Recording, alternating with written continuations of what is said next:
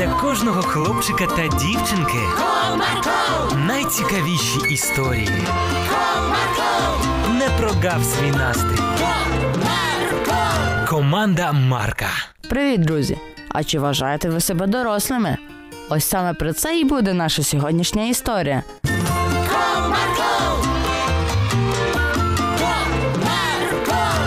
Одного сонячного дня троє найкращих друзів Миколка, Вовчик та Романко вирішили піти до лісу збирати гриби, щоб довести своїм батькам, що вони вже дорослі хлопці.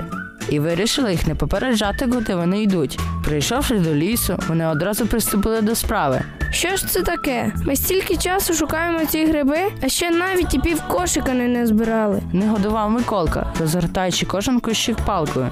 Та годі тобі бурчати. Це справи не з швидких. Потрібно все уважно переглядати. Так, хлопці, годі балачок. Давайте швиденько зберемо гриби і підемо гратися. Так, Хлопці ще довго ходили по лісу, заглядали під кожен кущик, і корзина була майже наповнена.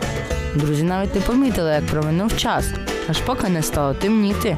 Вовчик, Романко, давайте поспішати, а то ми не встигнемо до заходу вийти з цього лісу. Еге ж, не вистачило заблукати ще тут. А він правий. Ми ж навіть не залишили ніякої позначки. Я теж не пам'ятаю. Зрозумівши, що справи капські, хлопці аж поблідніли. І що ж нам робити? Як ми будемо вибиратися? Почали панікувати вовчик з Миколкою. Так, хлопці, без паніки. Це нам зараз ніяк не допоможе. Давайте краще подумаємо, що ми можемо зробити, бо з кожною хвилиною в лісі стає темніше і темніше. І небезпечніше. Друзі, в мене є ідея. І як? Аж цікаво. Ще з дитинства мене батьки вчили молитися Богу, якою б трудною не була ситуація. Наш небесний батько сильніше. Так, я згоден. Давайте помолимося. Хлопці прямо посеред лісу склонили коліна та почали молитися.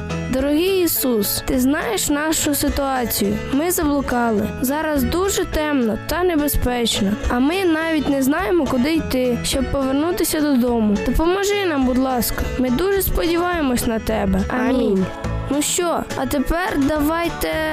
Не встиг Миколка договорити, як хлопці почули якийсь дивний звук.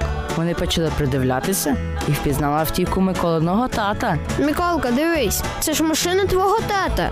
Не може бути. Невже Бог може так швидко відповідати? Як бачиш, може. Тато, тато, ти нас знайшов. Який я радий. Добрий вечір, дядько Андрій. І вам, хлопці, привіт!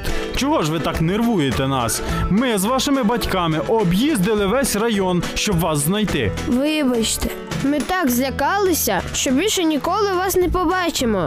Ага, я більше не хочу блукати по лісу. Це для вас буде хорошим уроком. А тепер сідайте в машину, і я вас відвезу по домівках. Хлопці дружно сіли в машину дядька Андрія та поїхали. Дома вони, звісно, отримали стусана, але вони не розуміли, через що більше ніколи не ходили до лісу самі, не попередивши нікого. Ось вам і історія. Хлопці мало не залишились сам на сам в всьому лісі з купою небезпек, а все через те, що вважали себе занадто дорослими. Тому і повторити їх помилок та завжди говоріть батькам, куди ви йдете. А я бажаю всього найкращого. До зустрічі!